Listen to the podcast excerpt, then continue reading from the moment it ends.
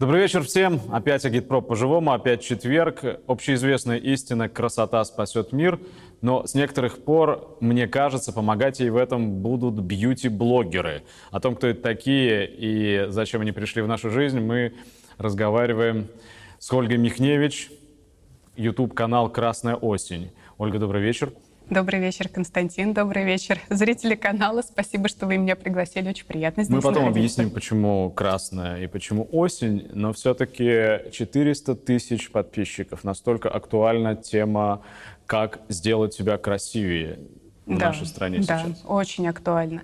На самом деле интересно, что эта тема а, может показаться, что она такая прям распространенная и актуальная в плане того, что это что-то такое вот веяние какое-то новое, да, совершенно. И есть в этом какая-то справедливость, потому что у нас очень многие женщины с этим на самом деле сталкиваются впервые вообще с информацией такой вот о косметике, о красоте.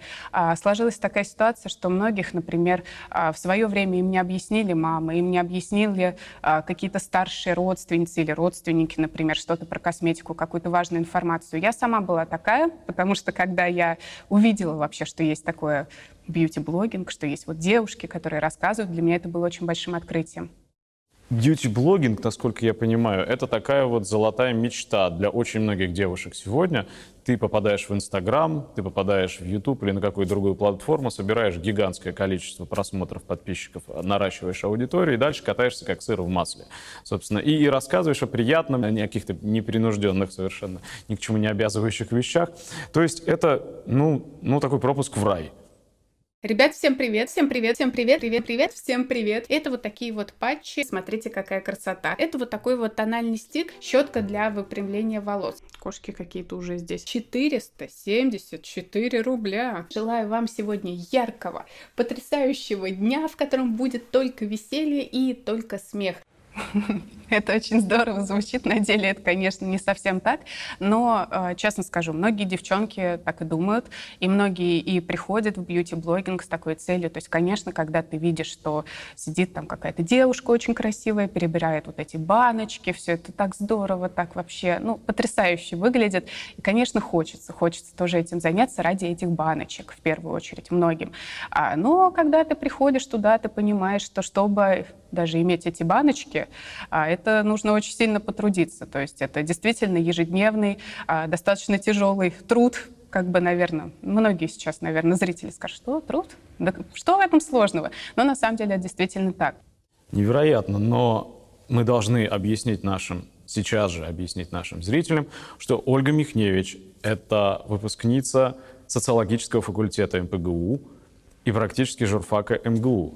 И то есть предполагалось, что в жизни Ольга Михневич будет заниматься совершенно другими вещами. Да, предполагалось так, наверное. Но, в принципе, история моего образования, она может быть, чуть сложнее, чем кажется, потому что я очень рано начала работать по определенным причинам. То есть вот с 15 лет я начала подрабатывать. Я помню, как я работала курьером ужасная, ужасная просто работа тогда у меня была, это было очень тяжело. А, работала а, помощником секретаря, и, ну, действительно, это было конец 2000-х, даже середина, наверное, 2000-х, это было такое сложное время. А потом я начала работать с 17 лет, как-то я сразу попала в банк. То есть первый курс института, я понимаю, что совсем все плохо, нужно как-то еще искать какие-то дополнительные источники дохода. И сразу пошла работать, сначала на полставки, потом уже полноценно совмещает с, э, с образованием.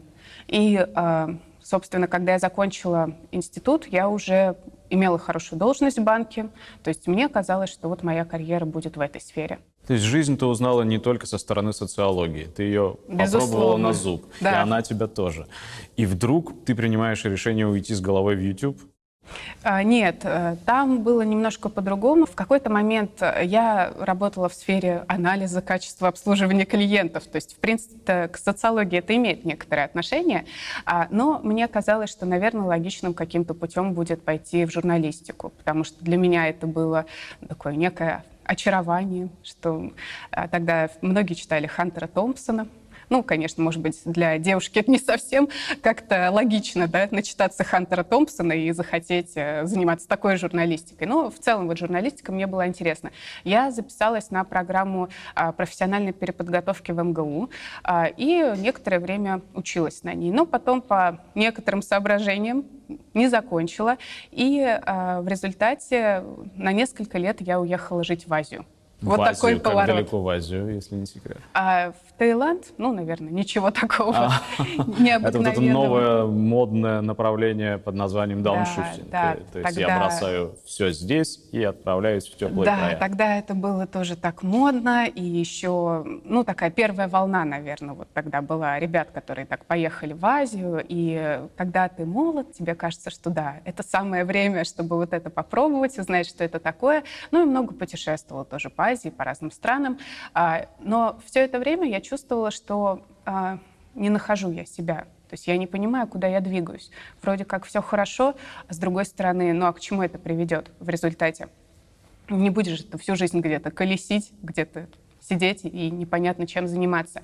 А, и очень долго я искала себя, я хотела стать писателем, и у меня было такое мнение. На самом деле я так сейчас рассказываю, то я хотела быть журналистом, то писателем, но, в общем, опять же, мне было не так уж и много лет. Я тогда не знала, что конкретно будет в результате. А, и а, написала детскую книгу но не издавала ее и не планирую. Но это, по крайней мере, мне на тот момент показалось, что, во-первых, я все-таки могу написать книгу, закончить ее, это уже большое дело. А, а во-вторых, что, наверное, я не писатель, потому что это мне далось очень тяжело. И в то время я ну, наверное, как многие, просто смотрела на YouTube разные ролики, и мне всегда была очень интересная история, в частности, история э, других стран, но конкретных. Например, меня интересовала история Великобритании, история Америки, и э, я просто искала ролики какие-то про Америку, про подобные вещи. А, набрела на канал одной девушки, которая, оказывается, была бьюти-блогером. То есть ролик был про ее жизнь в Америке, а она там еще и про баночки, скляночки рассказывала. И я подумала, надо же, как странно, зачем она этим занимается?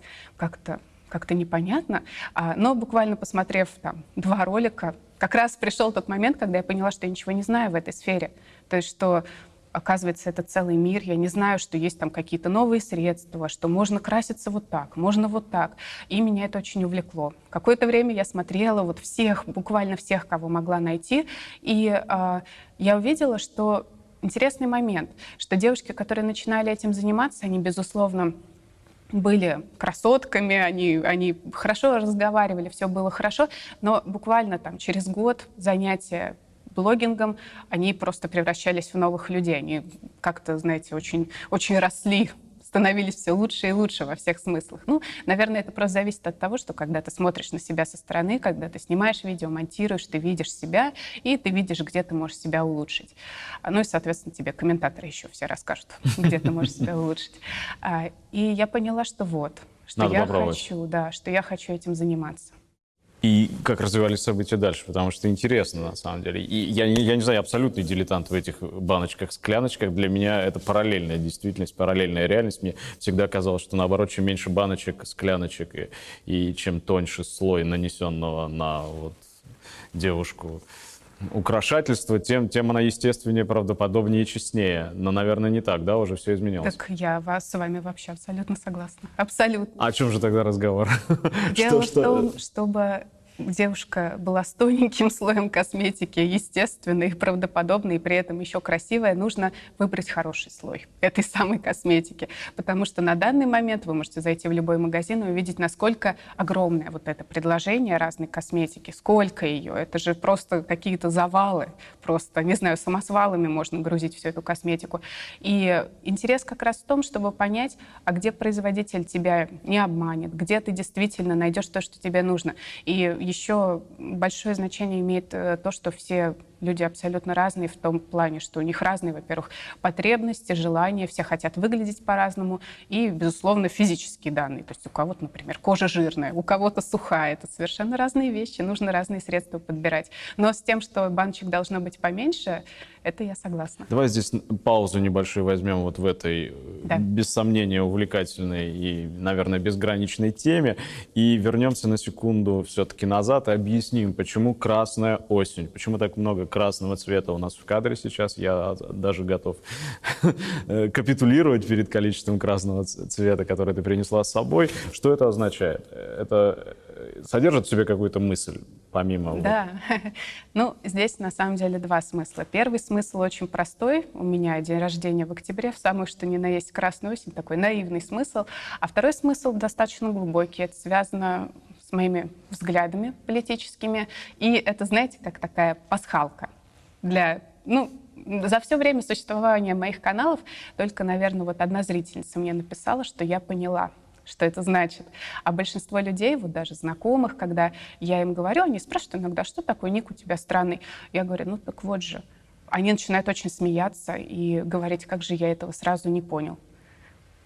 Ну, так вот. Взгляды политические, нужно продолжить, очевидно, имеют отношение к какому-то событию, произошедшему в октябре или да, той самой да. красной осенью. Да, все, все начинается в октябре. А, а откуда это?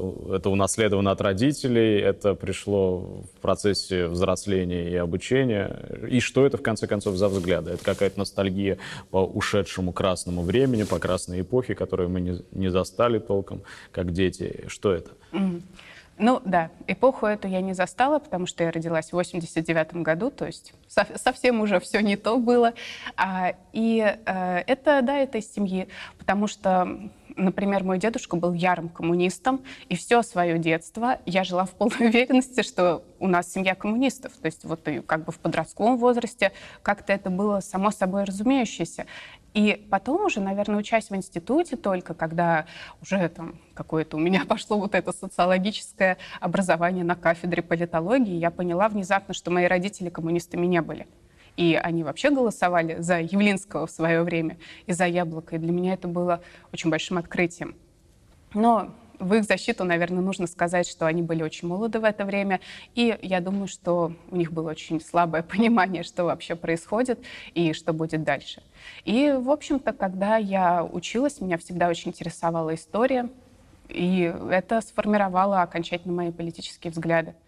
Мне интересно все-таки узнать было бы о них подробнее, потому что не часто человек такого возраста, такой популярности, если иметь в виду а, аудиторию твоего YouTube-канала, признается в подобных взглядах. Тебе сразу же точно полетят комментарии, что ага. А, уже полетели. Уже полетели. Уже ну полетели, вот, вот, да. вот что мы по этому поводу скажем, чем ответим? Ну, чем мы ответим? Ну, вот такие взгляды. Ну, вот коммунистические. Ну, что ж теперь? Надо надо с гордостью о них говорить, хотя, конечно, прилетит. Обсуждаешь ли ты с мужем политику? И да. с друзьями? С друзьями я не люблю этот вопрос, на самом деле, обсуждать, потому что с друзьями часто мнения довольно разные, и мировоззрение, в принципе, очень разное, поэтому, а, знаете, Но эти как говорят, реально опасны. В приличном обществе есть несколько тем, которые не нужно обсуждать, и вот, да, политика — это одна из них. А мы с тобой постоянно обсуждаем, постоянно у нас определенные есть политические взгляды, левые, очень даже. Левые это какие? Это у нас конкретно социалистический и даже коммунистический, можно сказать. Но это же э, диктатура, это же страшные годы, когда никакой красоты, простите меня, насколько я слышал, не было элементарных косметических средств, ну, элементарных средств женской гигиены, даже говорят, нередко на форумах обсуждают, как мне доводилось слышать. Это же страна без туалетной бумаги, это же страна э, отсталая во всех смыслах, ракеты, как там, верхняя вольта с ракетами советами. Вот что такое ваш Советский Союз. Ну, мне кажется, это говорят в основном люди, которые довольно плохо знакомы с историей, во-первых, а во-вторых, которые, может быть, немножко не дружат с действительностью. Ведь если, допустим, что у женщин не было средств гигиены, то э, страшно вообразить себе такое вообще, как, как, как, как мы дожили вообще до сегодняшнего дня, если такое происходило. Но вот как-то дожили. И, наверное, стоит задать себе вопрос, а действительно ли было так? Действительно ли был а, такой жуткий тоталитарный режим? И вообще откуда берется берется вся эта информация? Стоит ли доверять этим источникам? Ты говоришь так, как будто ты не читал «Архипелаг ГУЛАГ» или не писала сочинение по нему в школе. Я не писала по нему сочинение в школе, потому что я отказалась писать по нему сочинение. А я вот писал в 11 классе выпускное сочинение по Александру Исаевичу, и, по-моему, другого выбора у многих не было. И тем не менее, почему эти, казалось бы, достоверные источники вызывают какие-то сомнения? И чему тогда верить? Чему? Советской пропаганде монументально? Откуда берутся вот эти вот взгляды? То есть что, просто дедушка? Как, как они формировались? И не, некоторым некоторые становятся на эту позицию, как вот я теперь могу видеть, э, потому что жизнь вокруг сейчас настолько страшна и несправедлива, да, э, что человек по неволе начинает интересоваться, а как же было раньше, а как же жили предыдущие поколения. Ну а у тебя это как было? Нет, ну, безусловно, если говорить про меня, то у меня, конечно, эти взгляды наложились на вот эту, на семейную какую-то историю, а, на какую-то ностальгию, которую, безусловно, транслировали родственники, и там, на какой-то вот крик, когда показывают по телевизору что-то, что происходит, и вот э, сидит там дедушка мой коммунист, и такой, да что же они творят, да как же это так? А, это все, да, это все откладывается. Но, тем не менее, когда ты начинаешь э, изучать историю более серьезно, когда ты начинаешь э, читать не только архипелаг, архипелаг ГУЛАГ и то, потому что сочинение, например, нужно по нему написать, да. Когда ты читаешь, например, в школе, ну, скажем, Маяковского того же, да, ты думаешь, ну как так? Ну, ну как же? Ну, с одной стороны, у тебя вот Маяковский тебе говорит, а с другой стороны, тебе Солженицын говорит. Ну, значит, надо как-то порыть, как-то посерьезней а, к этому вопросу подойти. А в то же время ты видишь действительно, что происходит вокруг. Ты даже вспоминаешь что было в твоем детстве, например, и что сейчас. Ты сравниваешь, видишь, что стало хуже, например, в каком-то плане. Ну, конечно, многие могут сказать, ну, в детстве ты что там, ты могла соображать, у тебя там все деревья были большие, трава зеленая. А, но тем не менее. И плюс еще, эм, если в институте, например, достаточно сильное такое базовое историческое образование, я же еще поступала на истфак заодно и поступила на него, но в результате выбрала социологию. Если вот это базовое образование историческое сильное, то это, мне кажется, практически любого может склонить как-то к этим взглядам. Но эти ведь взгляды предполагают, что общественное выше частного, общественное выше личного. Какой же тогда коммерчески успешный, я предполагаю, YouTube-канал? Да, на самом ведь деле... Ты же не могла бы себя представить в той эпохе, в той системе, занимающейся тем, чем ты занимаешься сейчас. Ведь ты же фактически пример успешного бизнеса в капитализме. Я себе этот вопрос достаточно часто задавала. И, безусловно, он э, входит, ну, то есть это, это порождает действительно внутренний конфликт, потому что думаешь, ну да, как так, как вообще не могло такого быть. А с другой стороны, ты понимаешь, что э, это совершенно разные вещи. То есть представлять себя в той эпохе это какой-то романтизм. То есть, что, а, например, есть такой фильм у Вуди Аллена а, «Полночь в Париже», где главный герой мечтал жить в прошлом. Ему очень нравился, он был очарован, он в результате попадает в прошлое. Но там он встречает людей, которые хотели бы жить еще раньше, в другом прошлом. А, и есть вот такое понятие, как там ностальгия да, по молодости наших родителей, например. Но это неправильное понимание, потому что не в эпохе мы должны себя представлять. А мы должны понимать, что а, это был бы безостановочный процесс развития общества. То есть общество сейчас было бы совсем другим. Сохранись, например, вот та система, которая была тогда, мы бы жили не так, как, например, 50 лет назад, ведь правильно же? Например, а, хочу рассказать про Китай, да, в котором, как известно, строят коммунизм. У них огромное количество блогеров. То есть это, во-первых, у них огромные социальные сети свои собственные, огромная аудитория и безумно популярные блогеры, которые также являются коммерчески очень успешными. То есть как-то вот им не мешает, вот им не мешает то, что блогерство существует в их системе. А в нынешней нашей реальности что тебя не устраивает, что тебя раздражает, что в первую очередь вызывает твое возмущение и по сравнению с чем та система, то общество выглядит так вот выигрышно в твоих глазах? Um, ну, мне кажется, это настолько фундаментальный вопрос, да, в принципе, все не устраивает, система не устраивает в целом. То есть даже я, да я даже не знаю, как можно выделить какие-то отдельные черты. То есть я могу сказать сейчас, ой, меня не устраивает, что вот есть там какие-то капиталисты, да, которые притесняют пролетариев.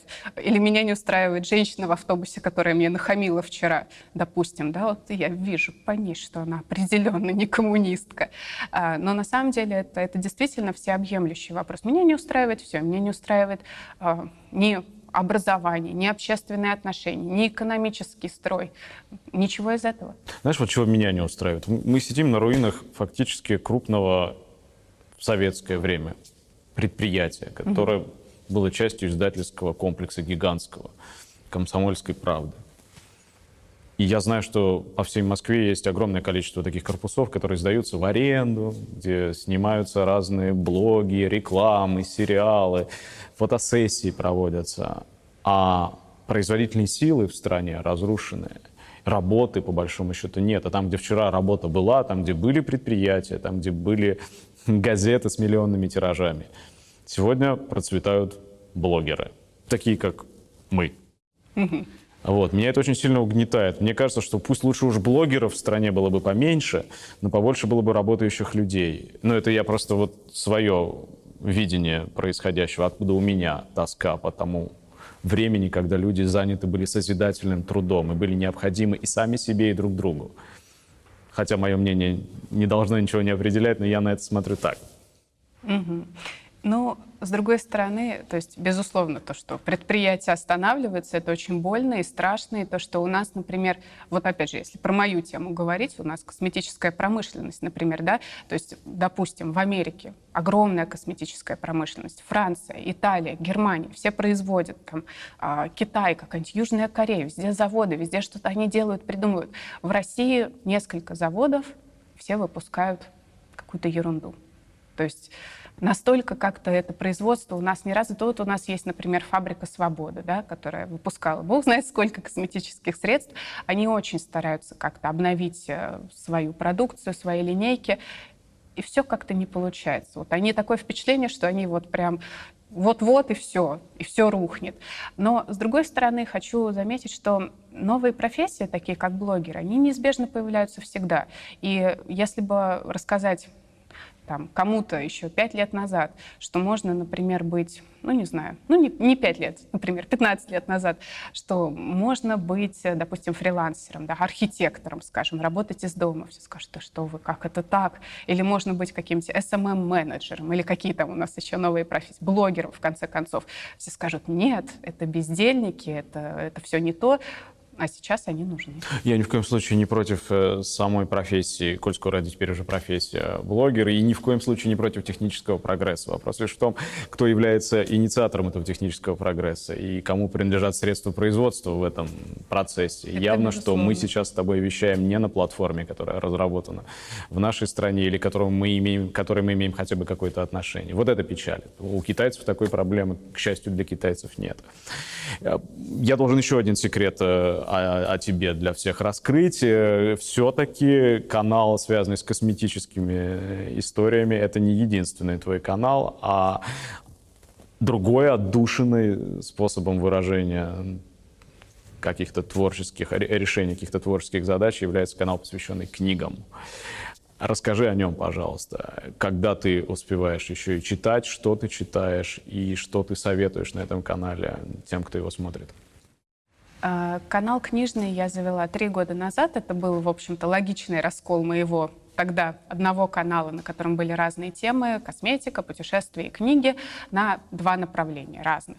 И, соответственно, с тех пор вот я начала его вести. Это для меня все-таки хобби. То есть книжный канал, а, не скрою, он приносит тоже деньги, но это хобби, потому что, к сожалению, книжная индустрия у нас очень своеобразная очень своеобразная. Такая же, как косметическая, на самом деле, если говорить по-честному. Нет? нет? Мне Что? кажется, в косметической у нас как-то Получше дела? есть хоть перспектива. Ну, расскажи, а, а как с книгами? Стагнация просто идет. Вы знаете, я не скрою, у меня по поводу книжного блогинга вообще в целом а, не самые радужные настроения, потому что все-таки, занимаясь этим уже несколько лет, а, ты очень четко осознаешь, что это очень узкая тема, и она абсолютно не популярна на YouTube. Она намного менее популярна популярно чем? Не знаю, косметика, безусловно, еда, машины, да практически все, что вы можете придумать, более популярно, чем книжный блогинг. Я просто начала, начала рассказывать про те книги, которые интересны мне. То есть это до сих пор мое кредо, если а, на косметическом канале, который больше является моей работой, ну, чтобы не было каких-то разночтений. Я очень люблю этим заниматься. Мне это, безусловно, очень интересно. Косметические каналы — тут прям мое такое детище, самая любимая работа. Наверное, большое счастье, когда хобби и работа — это вот все вместе. А книжный — это именно хобби. Это вот, вот, вот только для этого. И до сих пор позиция рассказывает только про то, что интересно лично мне, не гнаться за трендами.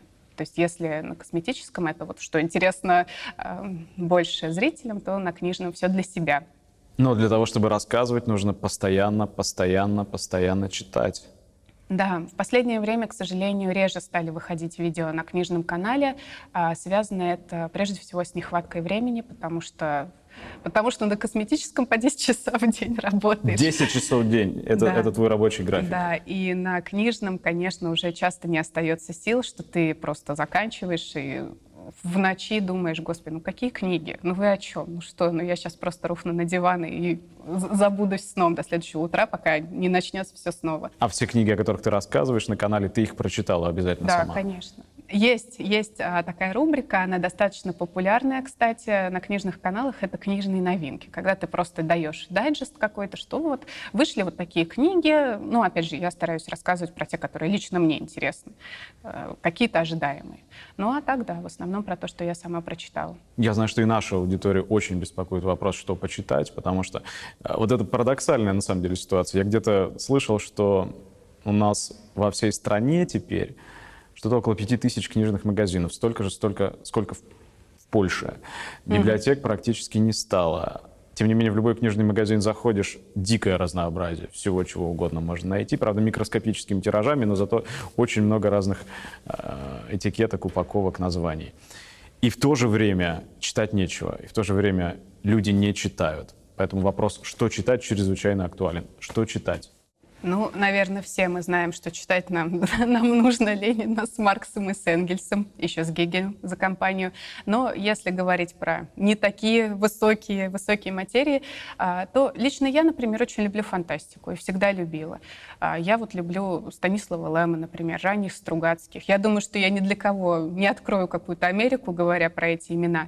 Или, например, одна из моих самых любимых книг — это «Трое в лодке, не считая собаки» Джерома Клапки Джерома. Кстати, вот не все читали, она совершенно замечательная.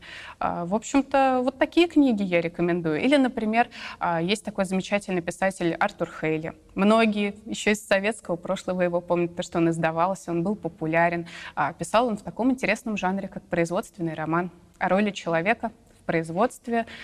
Ну и если описывать его романы, то они заключались примерно в таком, что вот, допустим, есть какой-то отель и в нем есть менеджер. И вот у него происходят все время какие-то события, он должен их решать. Вот он там бегает, бегает по этому отелю и решает а, что-то, значит, какие-то ситуации такие сложные, и в то же время, конечно же, находит и любовь, а, и там еще вот эта вот тема а, винтика в этой огромной машине, капитализм, вот этот вот менеджер. А, очень интересно. Всем, всем советую. Все имена, которые ты сейчас назвала, иностранные. Да. А, а кого из, может быть, живущих сегодня русских писателей, поэтов, ты могла бы посоветовать? И могла бы ли посоветовать а, кого? Вот с этим, на самом деле, у меня сложно, потому что, как я говорила, я рекомендую то, что я читаю сама. С современной русской прозой у меня, к сожалению, не сложилось. Э, и, в общем, есть тоже этому объективные причины, потому что у нас процветает просто вот эта антисоветчина, и когда берешь какую-то книгу, где ты вообще не ожидаешь ничего такого увидеть, и даже все идет хорошо, допустим, там до середины, а потом тебя раз так просто обухом по голове, как дали тебе, а, и ты думаешь, да что ж такое-то? Не хочу больше, не хочу этой чернухи, не хочу этого вранья. В этой книге, как и во многих книгах издательства Альпина, вообще я очень люблю это издательство, но опять же, есть такой момент, а, очень так негативно упоминается наше советское прошлое. Ну, не, не в самом негативном ключе, но все равно там есть такой момент, знаете, очень своеобразный. И я давно заметила по книгам этого издательства, что у них вот очень часто как-то вопрос любой который касается советского прошлого, он очень э, освещается в негативном плане. Никогда как будто нет вот какой-то вот такой по крайней мере, умеренной позиции. Я уж не говорю про то, что там э, позитивного какого-то взгляда. Безусловно, есть хорошие э, русские авторы. Э, это я с этим не, не буду спорить, но как-то вот у меня с этим не сложилось. Канал посвящен исключительно новинкам, или там можно действительно увидеть рекламу классики? А по поводу классики, если мы говорим про русскую классику, то, безусловно, вот я, например, Чехова очень люблю. Но я думаю, кого не спросишь, что из русской классики ты любишь, ну, практически все назовут Чехова. Но я э, никогда про нее подробно не рассказывала, просто по той причине, что э, мне казалось, про это столько всего сказано. Это, наверное, абсолютно ошибочное мнение. И вот после того, как я посмотрела, например, «Последний звонок», я поняла, что да, я ошибалась в этом смысле. Мне казалось, что все просто знают, что все читали, что все а, на уроках литературы там обсуждали синие занавески, что же они значили на самом деле, что хотел сказать автор. А, а оказалось, что нет, что никто не знает. А Еще я... как не знают. Вот что страшно. Но на самом деле ведь у человека, который работает в этой нише, теперь появляется и социальная ответственность. А... Ты в ответе за те 100, 200, 300 миллион, которых ты так или иначе приручила. И значит, у тебя появляется возможность, ну, если хочешь рекламировать эту классику, если хочешь впрыскивать в сознание, требующее, может быть, чего-то другого абсолютно, развлечения, э, расслабления, впрыскивать вот те мысли, те смыслы, те идеи, которые ты для себя считаешь важными.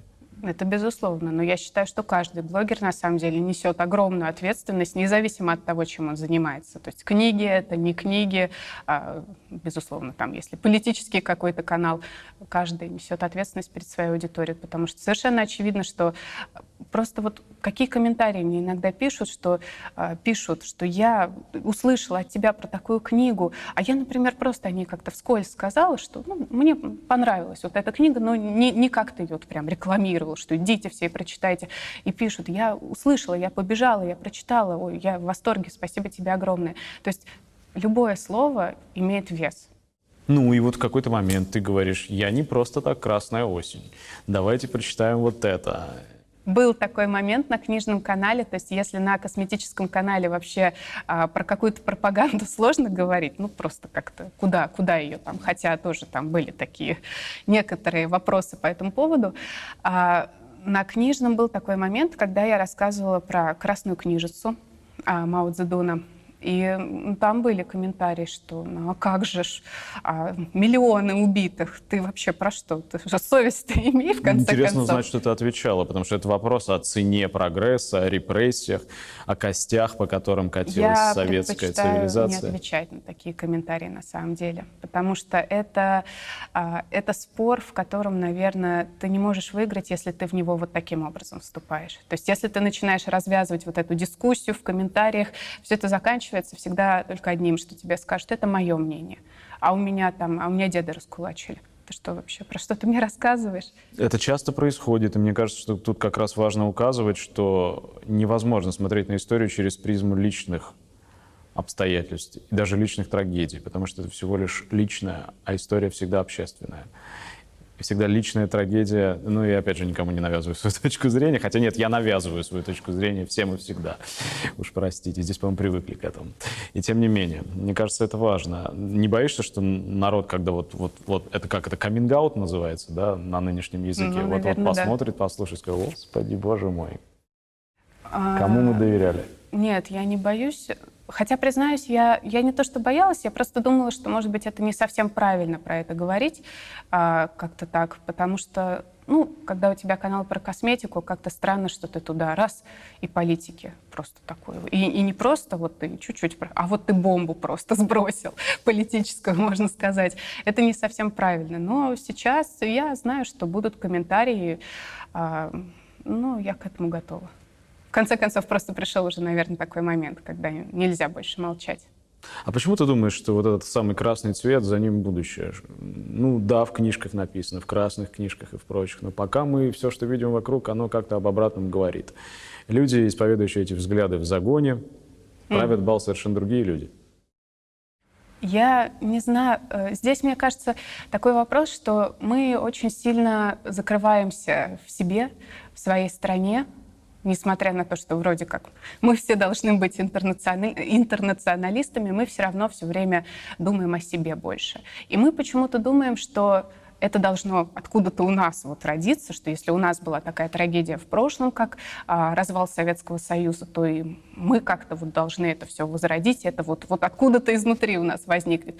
Мы не смотрим на то, что вот есть Китай, например, да, у Китая вроде все очень даже неплохо сейчас. Есть другие страны социалистические, тоже они переживают какие-то сложности, но, по крайней мере, они идут своим путем.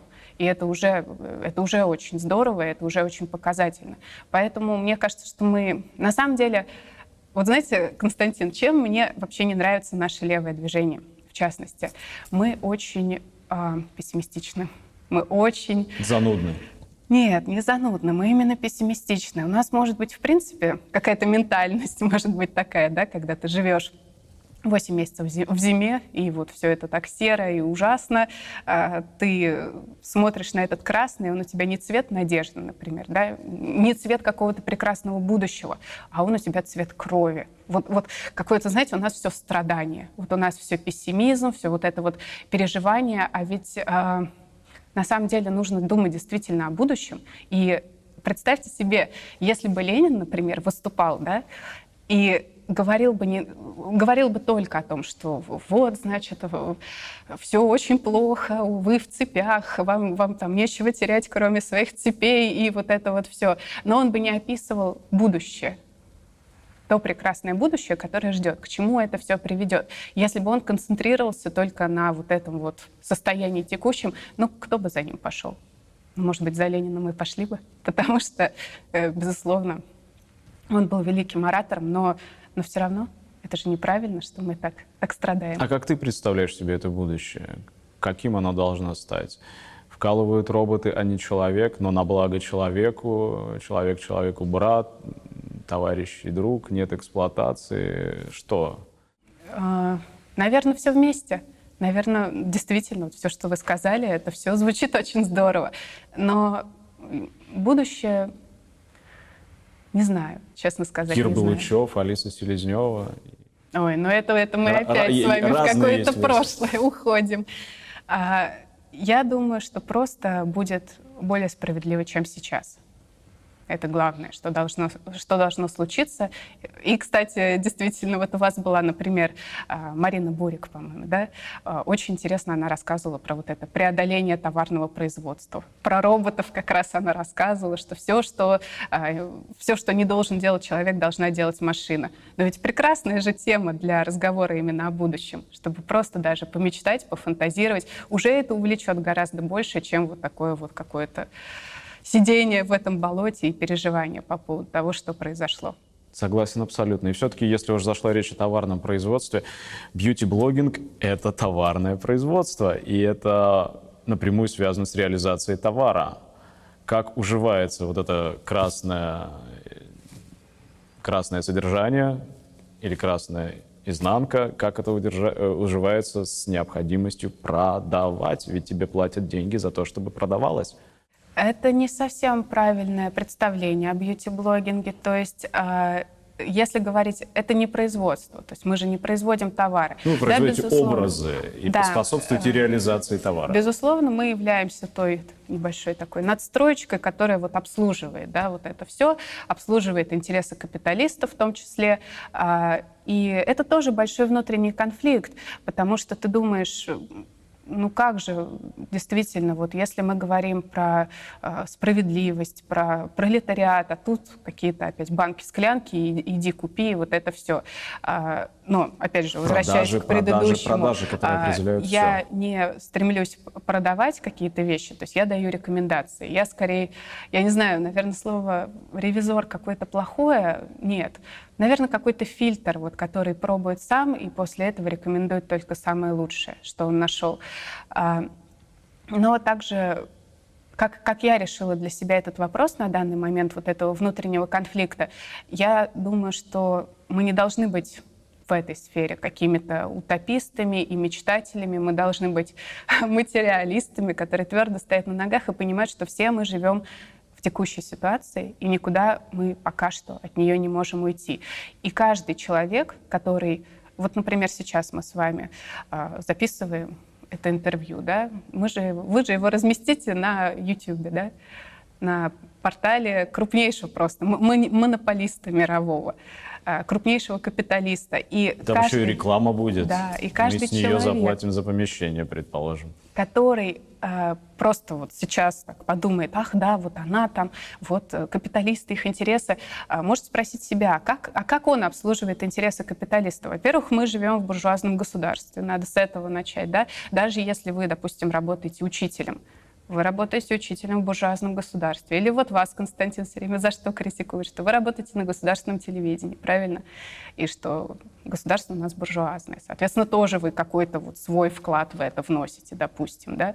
Или, не знаю, ну там, таксисты тоже везут этих чиновников. Я, на самом деле, немножко другое имел в виду. Разумеется, жить в обществе и быть свободным от общества нельзя. Абсурдно протестовать против того, что ты в одиночку не в состоянии изменить, хотя пытаться изменить можно. И мы сейчас, в общем, отчасти угу. этим занимаемся.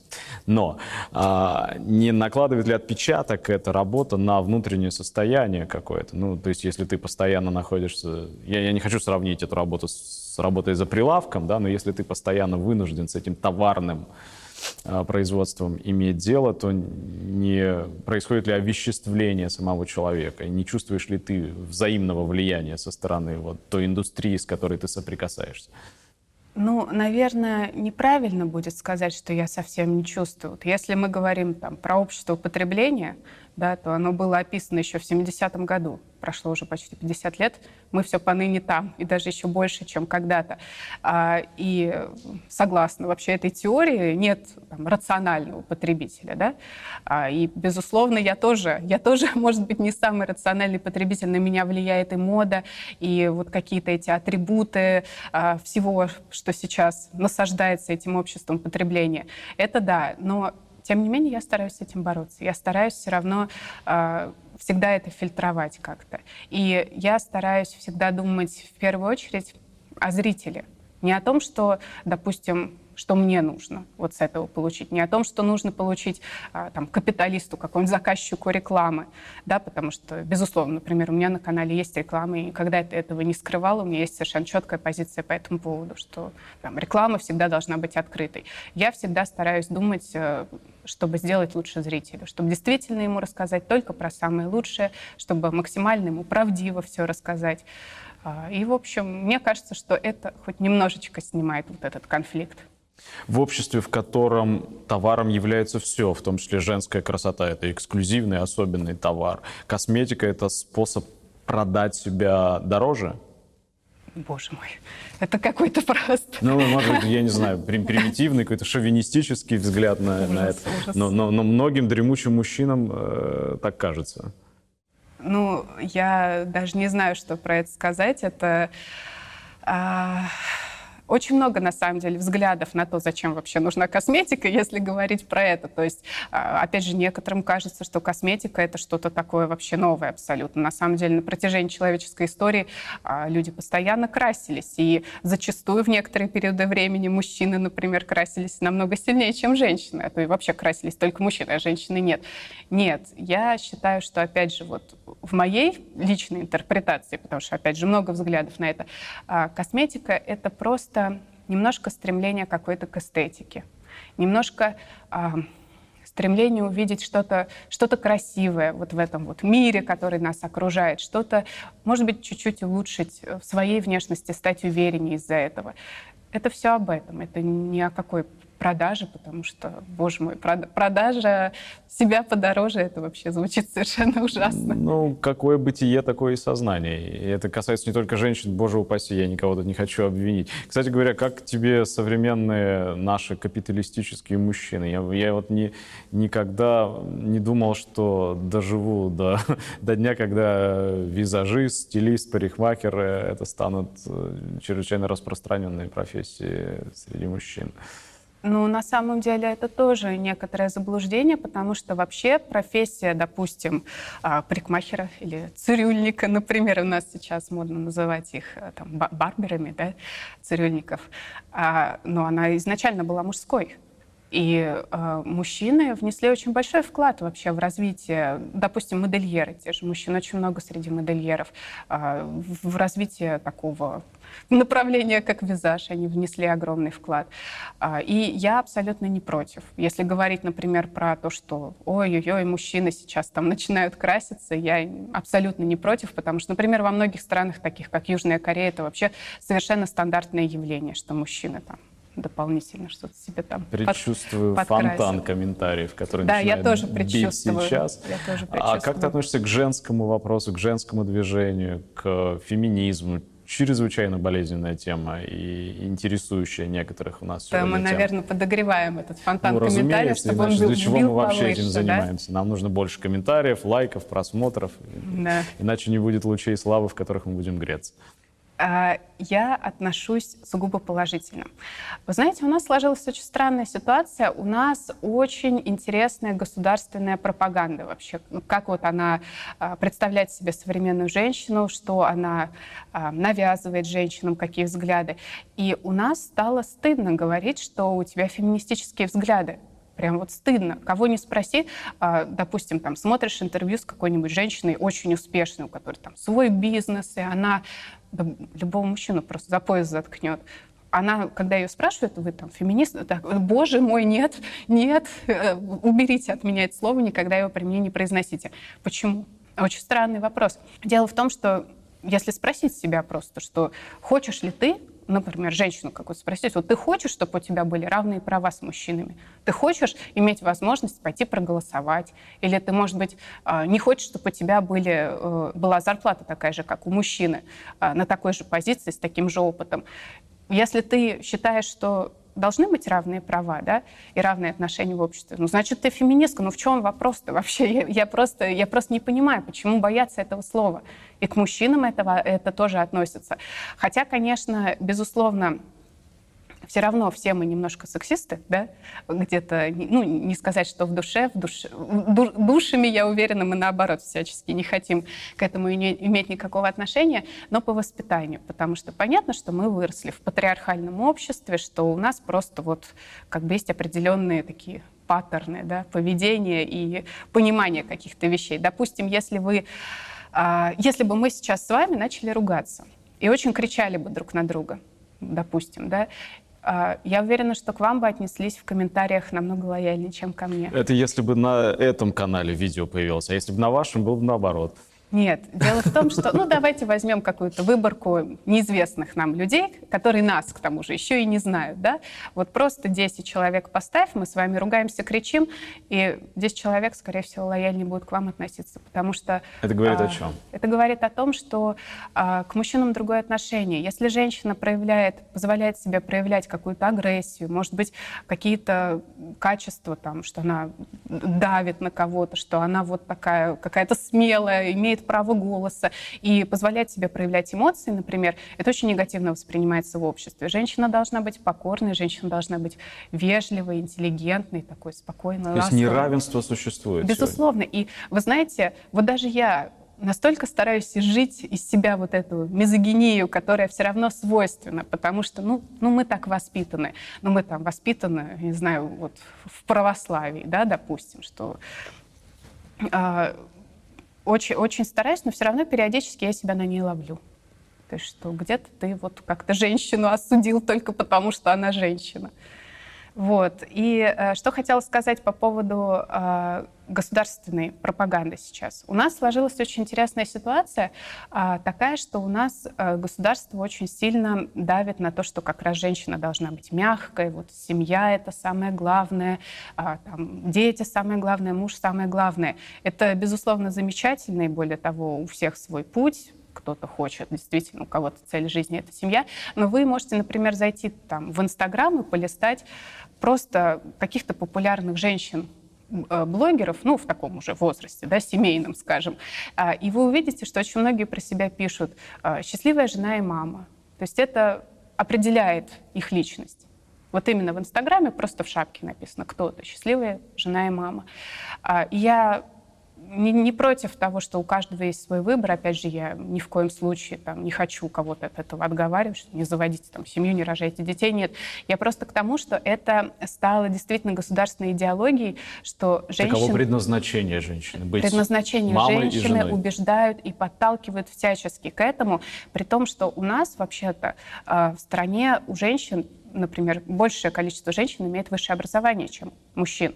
И то есть реально уровень женского образования он, ну, так скажем, не выше, а он более распространен. А, и при этом вот мы теряем вот можно сказать, вот эту половину нашего населения, взрослого, трудоспособного, активного, которого, которые убедили, что ты там отучилась, ну, отучилась и отучилась, иди станешь мамой, станешь там женой, и все. На этом твоя жизнь, можно сказать, закончена.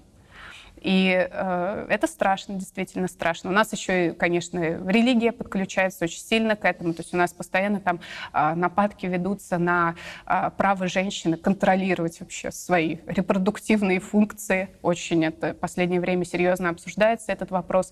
И вы знаете, в чем еще западня?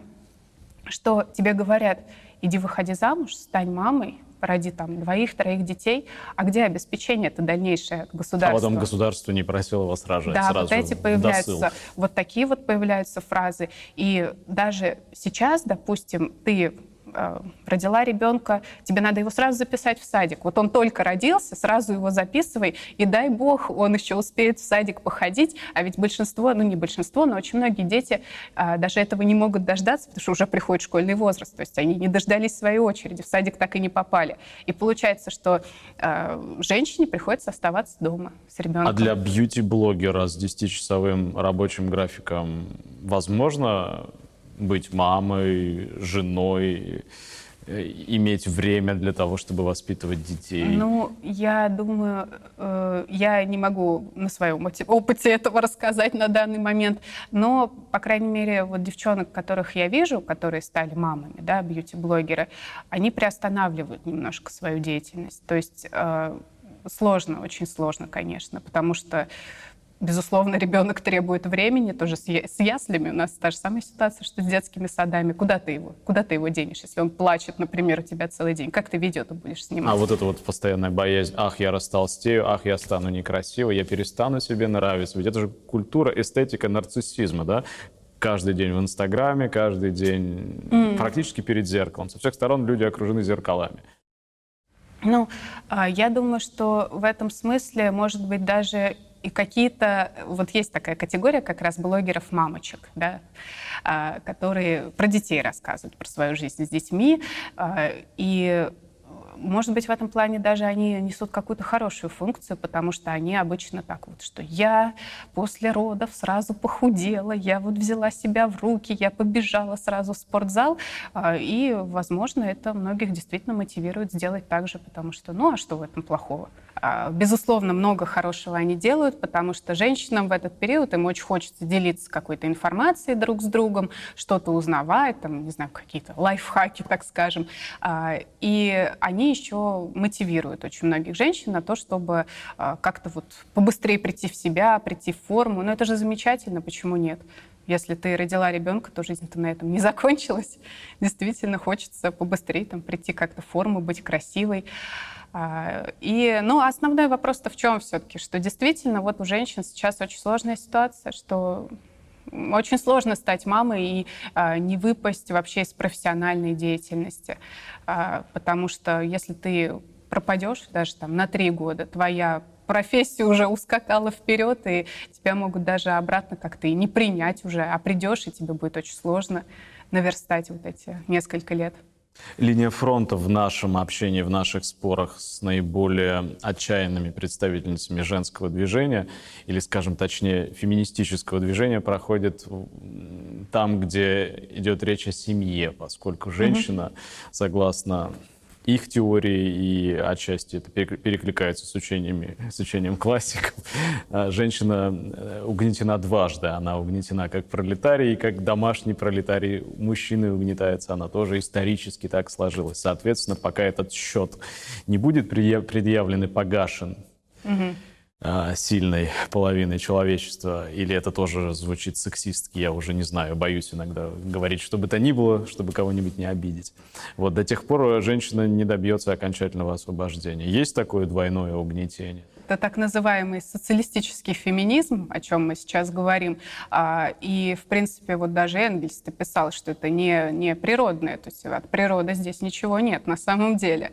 А, и от женской природы, как многие любят рассказывать нам, и до сих пор уже в 21 веке все рассказывают, что это все от женской природы. Жен, женщины везде виноваты, что это оттуда. А, я считаю, что да, есть, есть такое. Но, тем не менее, вы знаете, я вот стараюсь как-то с этим все-таки не то что аккуратно, а стараюсь больше думать именно о той теме, которую мы сейчас с вами затрагивали, про современную государственную пропаганду. То есть не про вопрос вот конкретно такой узкий, а больше про широкий вопрос. Например, а, та ситуация, которая сейчас у нас происходит, вот именно с этой государственной пропагандой, а, Америка прошла еще в 50-е годы. И была такая книга, которая, я думаю, очень, многим очень хорошо известна, прежде всего там, дамам феминистических взглядов, а, которая называлась «Загадка женственности». Эта книга, она, собственно, ознаменовала вторую волну феминизма. То есть если первая волна — это движение суфражисток, вторая волна — это как раз вот пришла, можно сказать, с этой книги, которая была выпущена в 1963 году. В этой книге шла речь про американских домохозяек. А, дело в том, что до Второй мировой войны образ женщины вообще вот в Америке, там, в культуре, в искусстве, а, он был очень сильным. Это были женщины, которые осваивали, осваивали какие-то новые профессии, там, учились летать на самолете, например, да, или становились водителями, и, ну, в общем, такие, которые до этого считались мужскими. А, они бунтовали против родителей, они делали свой выбор какой-то сильный. А, очень все изменилось после Второй мировой войны, когда пришли с фронта а, мужчины и женщины вдруг превратились в послушных домохозяек. То есть можно посмотреть на вот эти все пинап-картинки того времени, а, как изображались женщины тогда. То есть такие они все были а, легкие, такие милые, женщина-ребенок, вот этот интересный образ. И в этой книге говорится о том, что этих домохозяек, потому что многие из них уже на тот момент успели получить образование высшее, у них э, была какая-то большая проблема. Они не чувствовали удовлетворенности в жизни. То есть целый день ты там драешь полы у себя дома, у тебя большая машина, у тебя муж, который работает на какой-то хорошей работе, ты живешь в пригороде, но твоя жизнь, она пустая, несмотря на это. И ты не знаешь, куда ты идешь. А, и в этой книге, в общем-то, говорилось про то, что это вот и есть та пресловутая загадка женственности, это та какая-то такая метафизическая вещь, в которой убедили женщин, что нужно все время следовать за какой-то женственностью. И что удивительно, вот эта книга была выпущена в 1963 году. Там э, целое социологическое исследование, на самом деле, на эту тему. Там э, автор изучил огромное количество женских журналов разных лет, то есть как вот менялся образ женщины через призму этих журналов. Э, удивительно, что сейчас это повторяется у нас спустя уже такое количество времени. А, и вы знаете, даже в комментариях у меня под некоторыми роликами есть такой момент, что мне иногда пишут девушки, а, как вот стать женственной? Как, а Оля, ты такая женственная, как, а как стать женственной мне? И вот представьте, вот и, вам... И, и как стать? Вам Мне это не так интересно, но, но, но я думаю, очень многим интересно. Ну, да, видимо, да. Представьте, что вам вот после какого-то видео, вот вы приглашаете разных людей, вы с ними разговариваете, да, вот, например, там, про Венесуэлу разговариваете, а, а вам потом под этим роликом пишут, Константин, вы такой мужественный, а как стать таким мужественным, как вы? Вот вы как себя Если почувствуете? мужчины это пишут, я думаю, что мужчины. я почувствую себя неловко. Ну, вам, наверное, вы просто не мыслите в таких категориях, вам это покажется по меньшей мере странным, да, что, что это значит.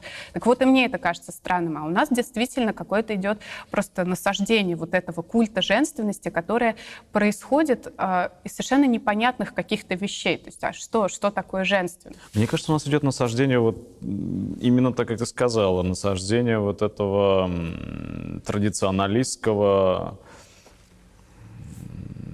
культа кирха, киндер, кухня. Угу. Коль скоро мы возвращаемся а, да, безусловно. Очень, очень возрождается у нас вот этот патриархальный взгляд.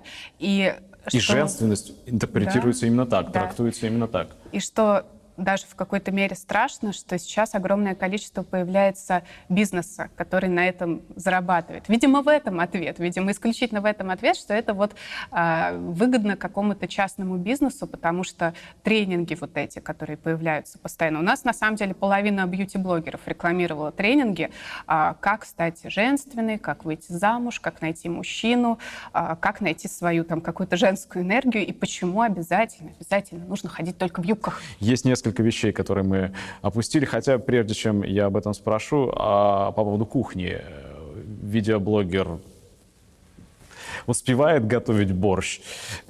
Нет, кстати, никаких борщей. Нет, Борщи вообще? все закончились. Нет, ничего. А, ну, я думаю, что здесь вопрос исключительно в рациональном каком-то мышлении, потому что а, если ты работаешь 10 часов в день, и потом ты еще готовишь борщ, зачем это нужно? Тогда кто кормит мужа?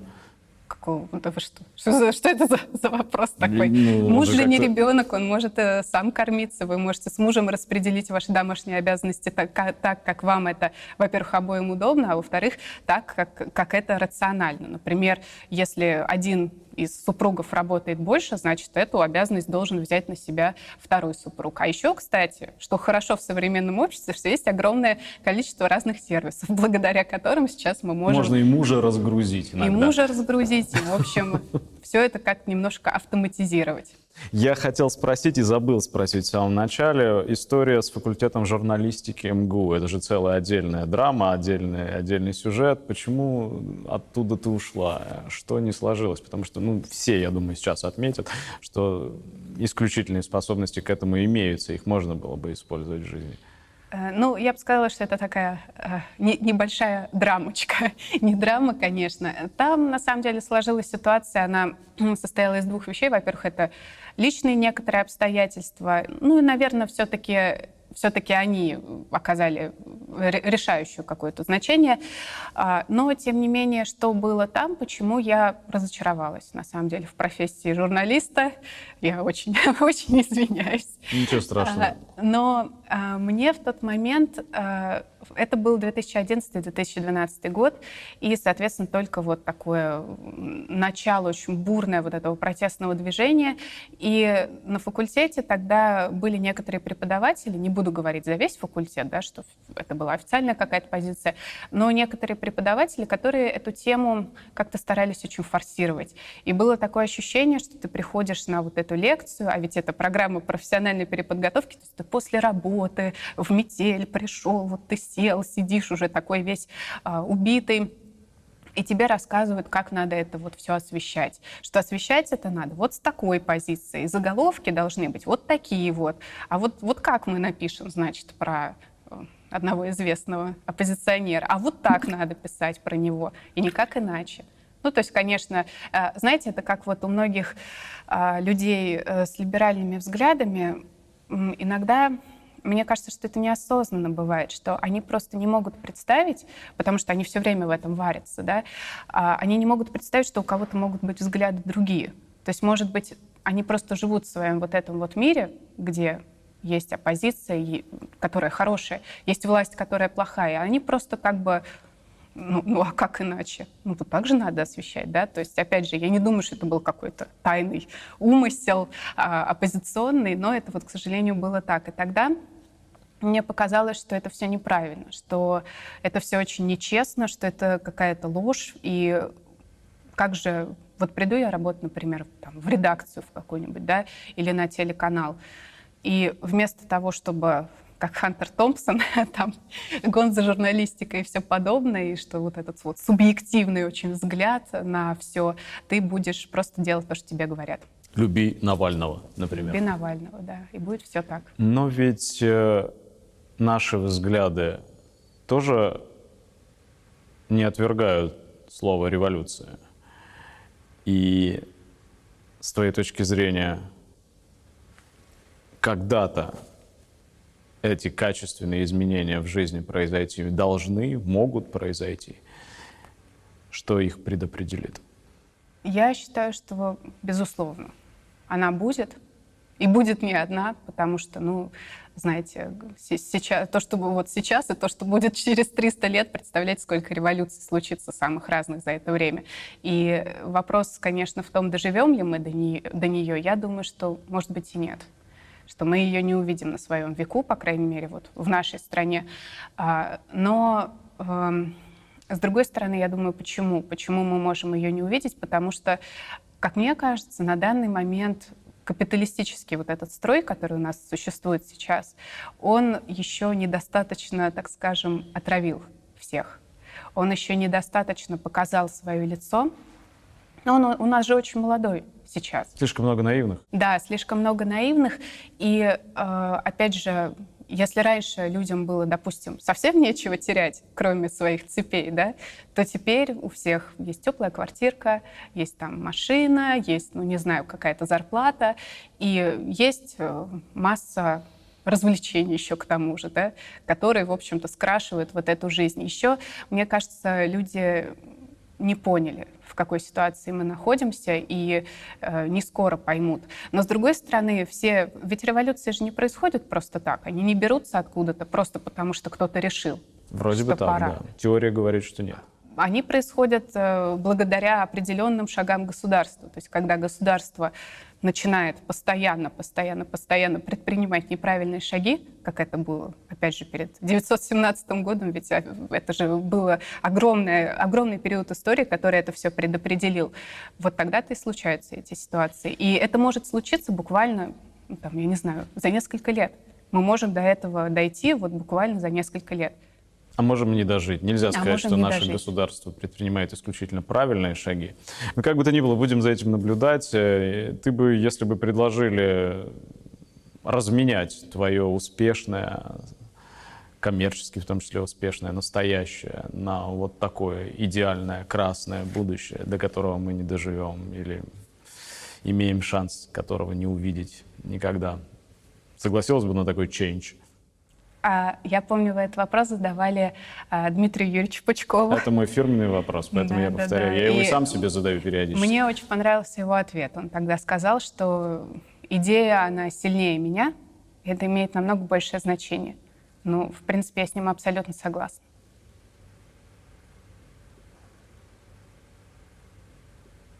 Я думаю, что это отличная точка для разговора. Спасибо большое. Спасибо вам. thank you